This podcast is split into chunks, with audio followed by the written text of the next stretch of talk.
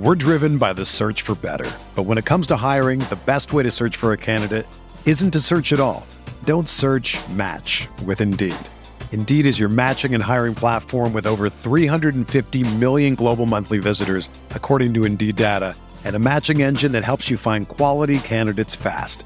Ditch the busy work. Use Indeed for scheduling, screening, and messaging so you can connect with candidates faster. Leveraging over 140 million qualifications and preferences every day, Indeed's matching engine is constantly learning from your preferences, so the more you use Indeed, the better it gets.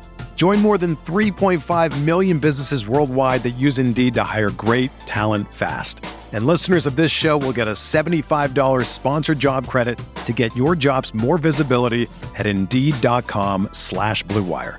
Just go to Indeed.com slash BlueWire right now and support our show by saying that you heard about Indeed on this podcast. That's Indeed.com slash BlueWire.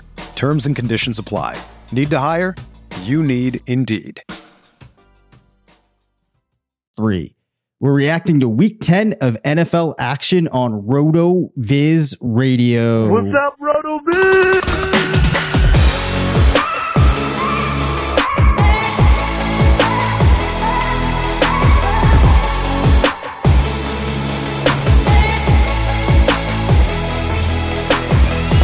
Welcome into the RotoViz Fantasy Football Show. I'm Dave Caban alongside Curtis Patrick. We are two of the owners here at RotoViz.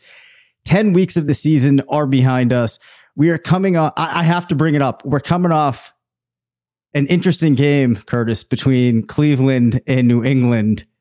Uh, the Patriots just absolutely laying it on to the Browns. Have you recovered? The Browns are totally broken, man. Um, I think all the people who thought it was Odell's fault and all the people who thought it was Baker's fault, like it's a Venn diagram of two totally separate circles, but also everyone was right in both circles. so, you know, I, I I don't really know. Like the Browns can run the ball well. That's basically all we know is that Myles Garrett will continue to rack up sacks and the team will continue to be able to run in any game they play. But man, if for a Patriots fan like yourself, got to feel be feeling pretty great about Mac Jones. I mean, I'm sure we can get into this. Uh, and we we talked a lot of rookie quarterback um, action and uh, performance here to date last week, but Mac Jones.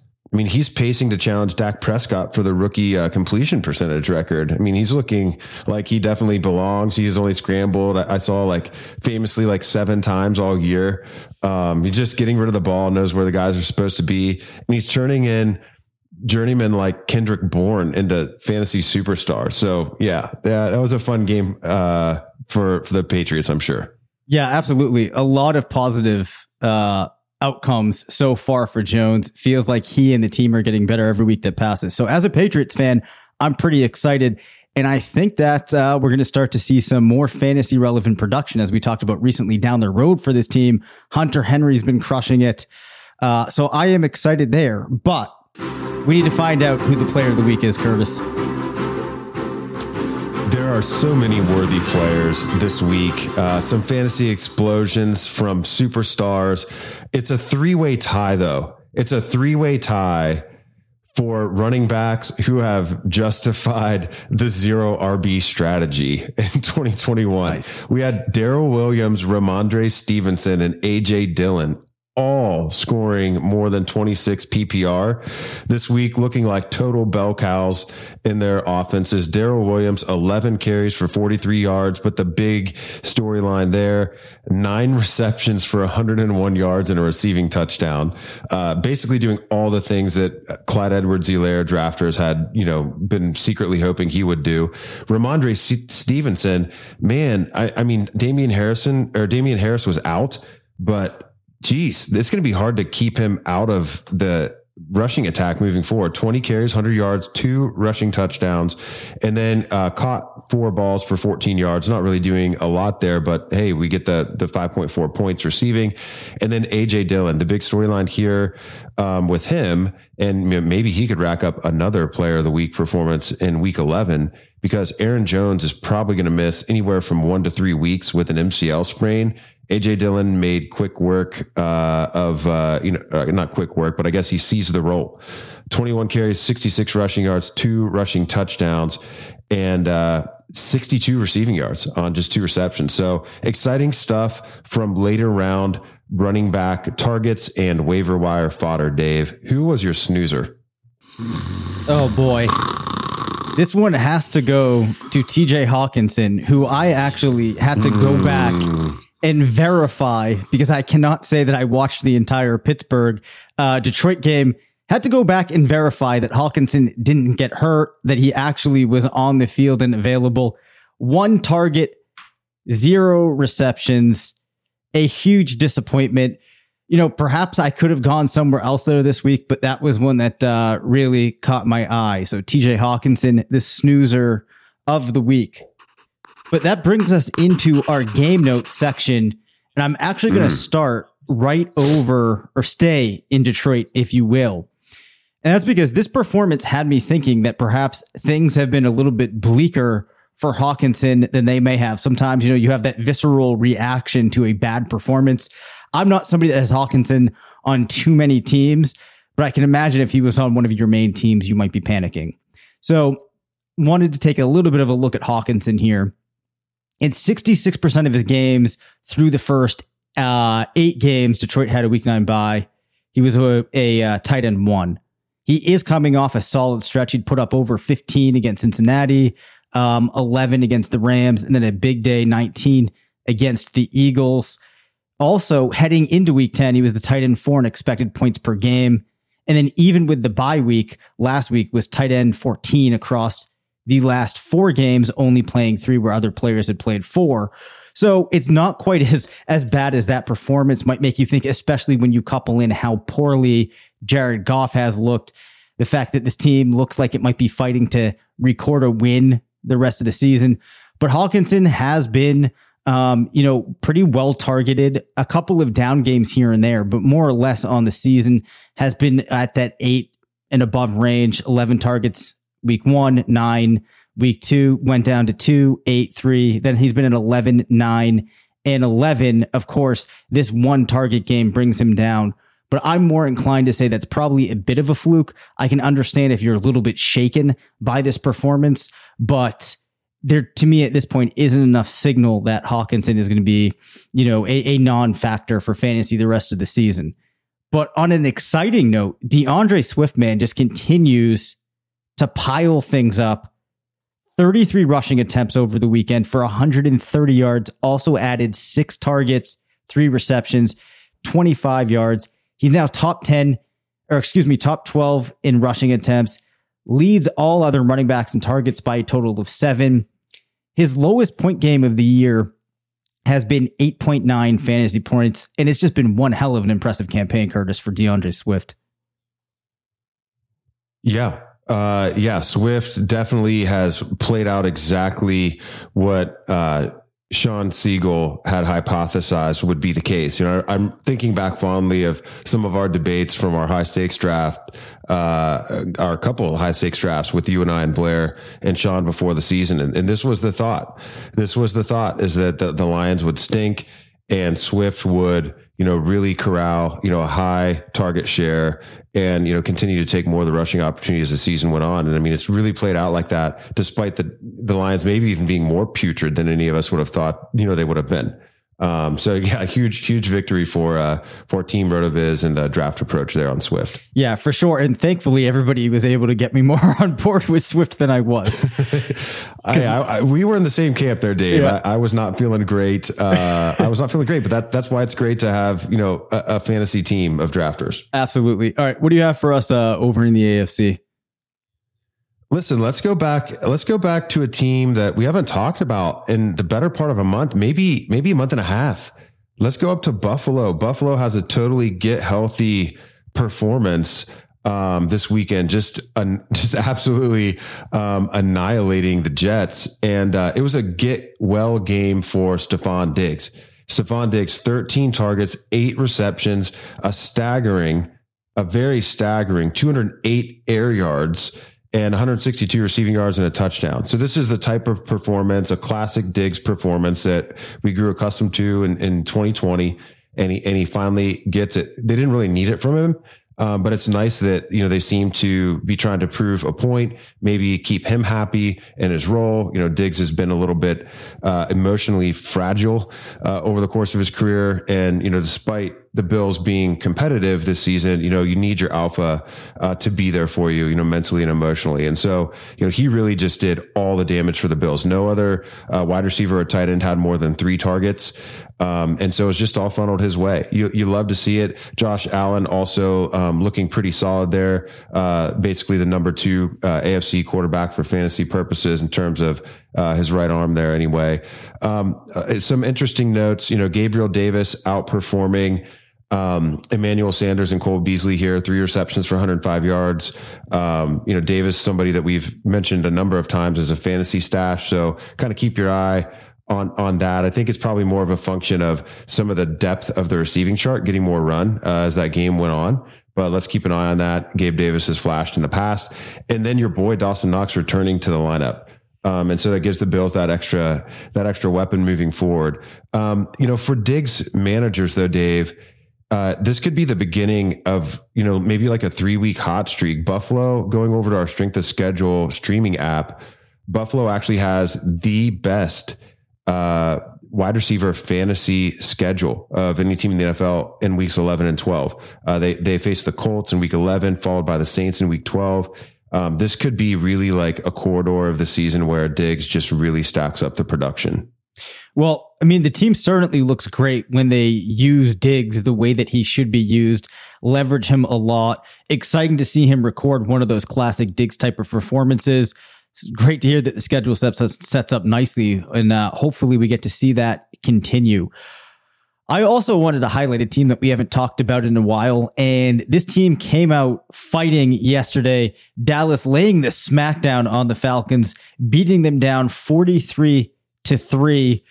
Ezekiel Elliott two touchdowns in that game. I mean, they they slaughtered them. Um, in the team's last three games, I, I, want to take a quick look at the breakdown of that backfield distribution. Um, Elliott, 40 rushing attempts, Pollard, 22, 149, or excuse me, 142 yards for Elliott, 79 for Pollard. Uh, neither player extremely efficient, both around that 3.5 yards per attempt um, rate. 12 targets for Elliott, 10 for Pollard. Uh, putting them at target shares in the offense of 10.5 for Elliott, 8.8 for Pollard. So we were hoping at points that we'd get to see more Tony Pollard, get to see him step up. That has not come to fruition yet. In fact, Pollard's been a, a uh, RB three or worse every week except for week two of the season. In contrast, Elliott has been an RB1 three weeks, RB2 three weeks. And heading into this week, he was ninth in expected points per game at the running back position. Pollard was running back 54. Um, so I'm actually going to stop there before we kind of focus on the receivers because I think this is a question that's on a lot of people's minds is at this point in the year, what do you do with a player like Pollard? Does he still have the upside that we might have thought heading into the season, just via the nature of being a backup for a guy like Zeke? And we're kind of thinking about this from a redraft perspective, right? So, like, does he ha- have that much utility right now, or should you be, if you're in a, a league where you can only roster a small number of players, is he the type of guy that you move off of if you need some production in the immediate time, like in in the moment, if you will, in the present? I just don't think you can. I, there's, you know, even in a shallow roster league, there's got to be somebody else on your squad. I mean, it, you better be rid of your backup quarterback, your backup tight end, um, and I mean, you're, you know, I, I would rather dra- uh, dump receiver depth uh, than Pollard at this point. Like he is not, he hasn't really become the one B in the offense that it looked like he might be. Um, you know, in the later stages of 2020 and even at the beginning of this season through the first couple weeks. And you know, so that's a little bit disappointing. You know, he's not having that standalone. Uh, he he's like something more than Alexander Mattison. Uh, but something less than AJ Dillon so far, right? I mean, it's like you know he does just enough to to show that the team the team is scheming some touches for him every week, which that's a positive. but he's still I mean, he's the backup 101 amongst all running backs, right? Just as a function of the offense that he's in and what he's done when he's been the solo guy. And so I, I just can't imagine, I can't imagine kicking him to the curb. Like if, if you're in absolute desperation mode and you're in redraft and you're scrambling for playoff position, I would think you could at least try to float him to the Zeke owner um, who who may want to handcuff, and maybe you can pry some more usable depth from that owner's bench. Um, I can't imagine ever cutting a player, you know, with, with Pollard's upside. Yeah, and um, I, am in agreement with that. And I actually was prompted to ask this because it, I, I received a question that kind of had um, the similar specifics to the question that I just posed to you, and that was my reaction as well. That there, you got to try to do it somewhere else, and that often the players that you might have that you think are going to give you a little bit of depth in the like next two to three weeks aren't going to make that outsized difference for your team really push you over the edge that you might have if things break right for Pollard. Uh, heading back in though to looking at the team's offense, um, over the last three games, CeeDee Lamb at 25 targets, Amari Cooper at 22, Dalton Schultz at 14. Michael Gallup in his first game back, though, saw five. So it will be interesting to see how things shift to this point in the year. Uh, Cooper has the highest RACR on the team, followed by Lamb. In terms of WOPR, uh, Lamb is leading the team. Air yard share 33% for Lamb, tw- uh, 26.4 for Cooper.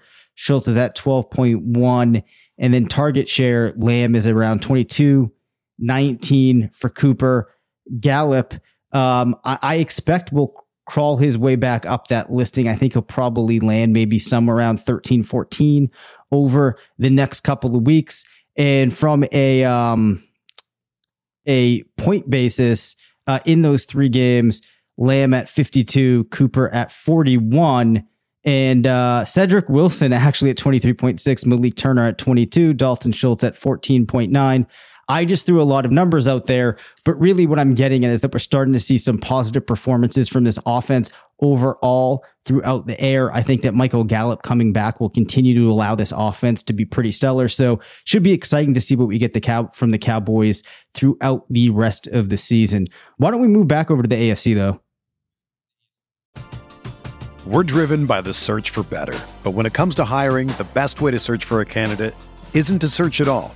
Don't search match with Indeed. Indeed is your matching and hiring platform with over 350 million global monthly visitors, according to Indeed data, and a matching engine that helps you find quality candidates fast. Ditch the busy work. Use Indeed for scheduling, screening, and messaging so you can connect with candidates faster. Leveraging over 140 million qualifications and preferences every day, Indeed's matching engine is constantly learning from your preferences so the more you use Indeed, the better it gets.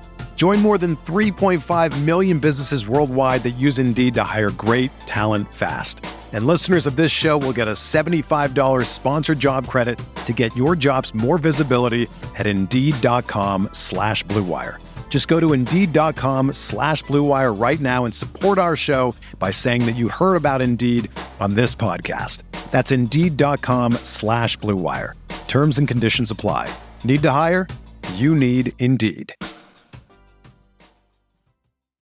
Whether you're a world class athlete or a podcaster like me, we all understand the importance of mental and physical well being and proper recovery for top notch performance. That's why I'm excited that Unifyd Healing is sponsoring podcasts on the Blue Wire Network. Unifyd Healing is a new and super innovative global network of wellness centers powered by Energy Enhancement System, or EE System. If you haven't heard of the EE System yet, then you'll want to listen up. This technology promotes wellness, deep relaxation, purification, and rejuvenation.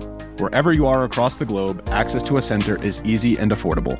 Interested in experiencing the EE System technology for yourself? Go to unifydhealing.com/bluewire to learn more and find a center near you. That's unifyd, U-N-I-F-Y-D, healing.com slash bluewire. No material or testimonials on the Unifyd Healing website are intended to be viewed as medical advice or a substitute for professional medical advice, diagnosis, or treatment. Always seek the advice of your physician or other qualified healthcare provider with any questions you may have regarding a medical condition or treatment and before undertaking a new healthcare regimen, including EE system.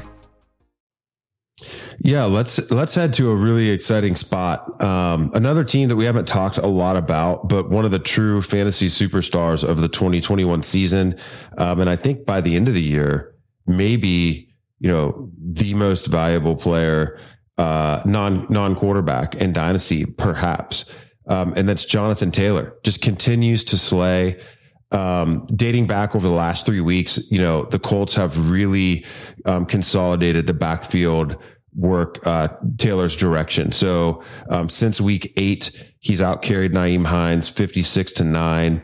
Uh, he uh, 358 rushing yards to just 88 for Hines, um, four rushing touchdowns to Hines' single touchdown, and then they're pacing just about the same in the receiving game, which was you know where even when Taylor was getting the rushing work, um, in games, you know, last season or earlier this season, Hines was still um, getting a little bit more work uh, in the passing game. But 14 to 15 is the target count for Taylor versus Hines for the last three weeks. Taylor actually uh, catching 11 balls to Hines's 10 and has more receiving yards, 90 to 73.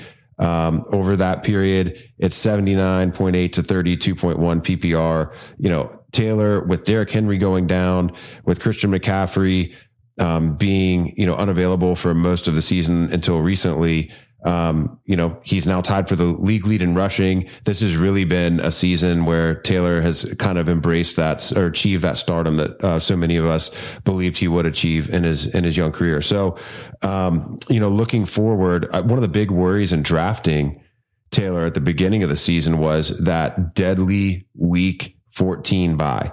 Mm-hmm. Um, and you know, when he started a little bit slow, the worry is, all right, like, you know, will I even get to a point where I can survive that bye? You know, there's fantasy leagues are going to have all different types of formats with this being the first 18 week, uh, season, uh, with 17 games. You know, your league is probably running, uh, through week 17 now instead of week 18 or instead of week, uh, 16 in years past. And, uh, but in deeper leagues with 14 or more teams or in formats, you know, maybe where more teams make the playoffs or in like mega redraft tournaments like the Scott Fish Bowl. I mean, week 14 just carries a lot of importance. Uh, could potentially even be the first week of the playoffs or it's that pivotal, like gotta win and you're in situation. The good news is Taylor keeps balling like this. You're going to be in the playoffs. That bye is not going to matter. And then you get the week 15 through 17 uh, situation for uh, him and the Colts. He gets New England, Arizona, Las Vegas. Um, New England and Las Vegas should both be games where you know the Colts can hang. The worry would be you know that Arizona game may be getting wide open, but if Taylor continues to get um, half of that receiving work moving forward, he's really not going to get scripted out of anything. And I think that's the biggest takeaway for me. Is Taylor almost seems matchup proof for a Colts team that is in in or around most games anyway.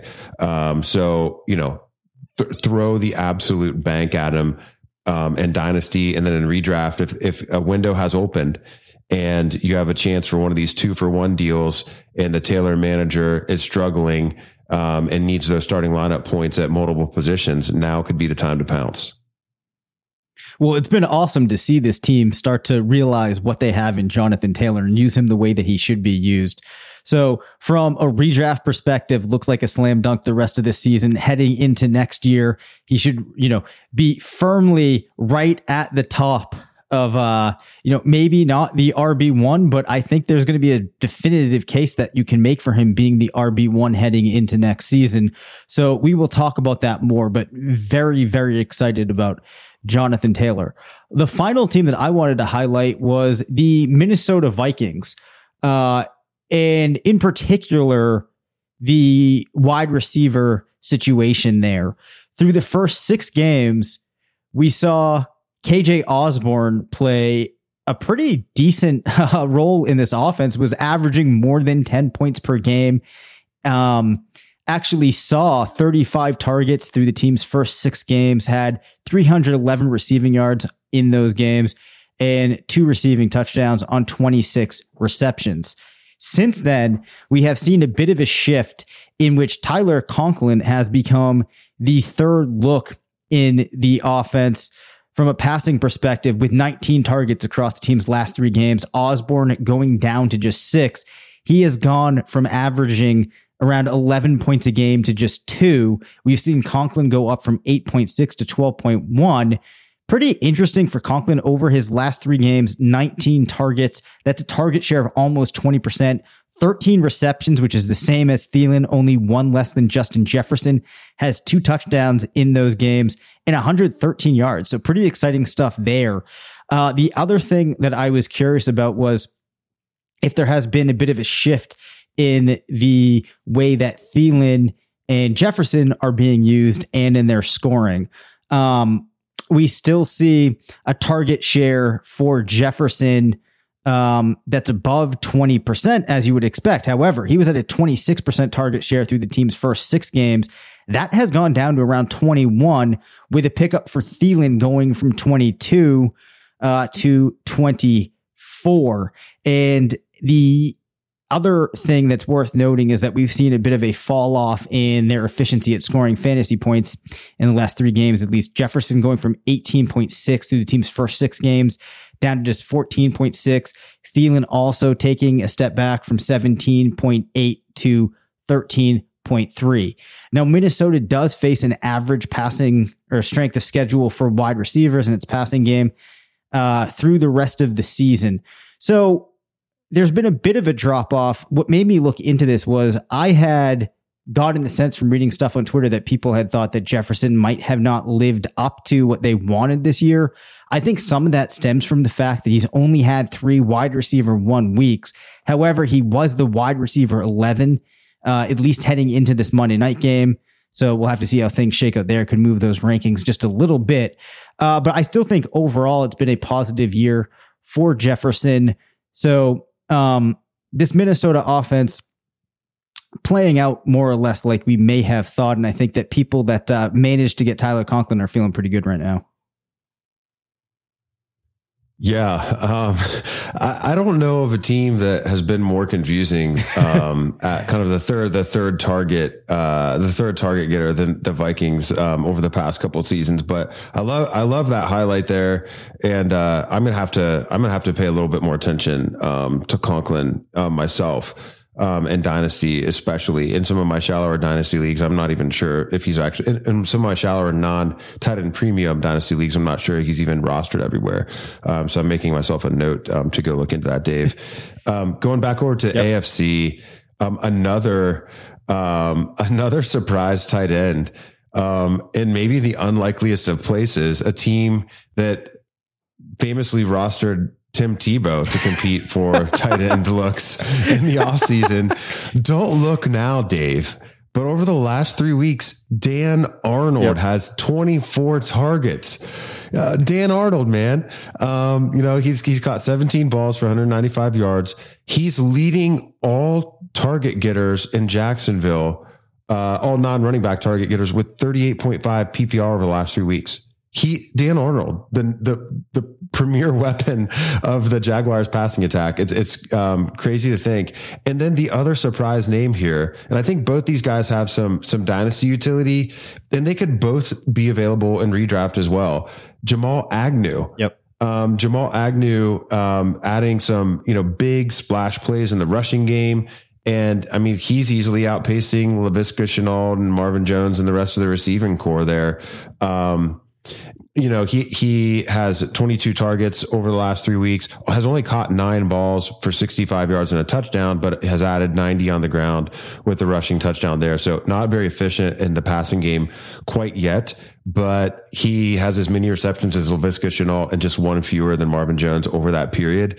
Um, when you think about like the consistency of these players too, it's not necessarily just like the spike weeks, especially in the case of Dan Arnold four weeks in a row now with five or more targets, including seven or more in three of those four games on the season.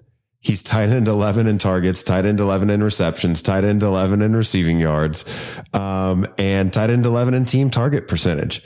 Um, this is, you know, this is why every season if you don't go elite tight end, it makes sense to just wait and draft a couple. You know, this is what put us on Dalton Schultz. We have Dalton Schultz all over our portfolio at Team Rotoviz this season.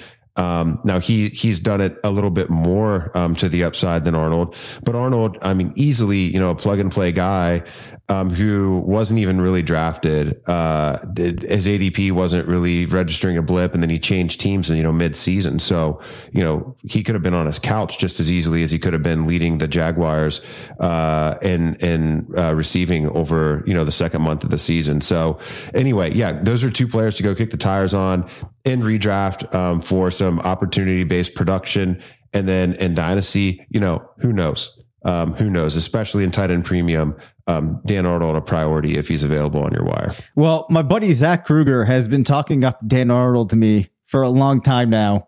So I was fortunate enough to have him on a roster too.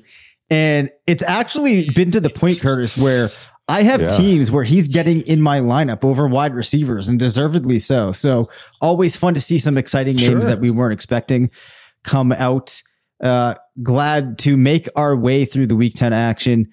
We will be back later uh, this week with our two episodes. As always, I have received one question already this week that we are going to talk about uh, perhaps Wednesday night because I want to get this question or what will come out uh, Wednesday morning. I want to get this question answered for that listener.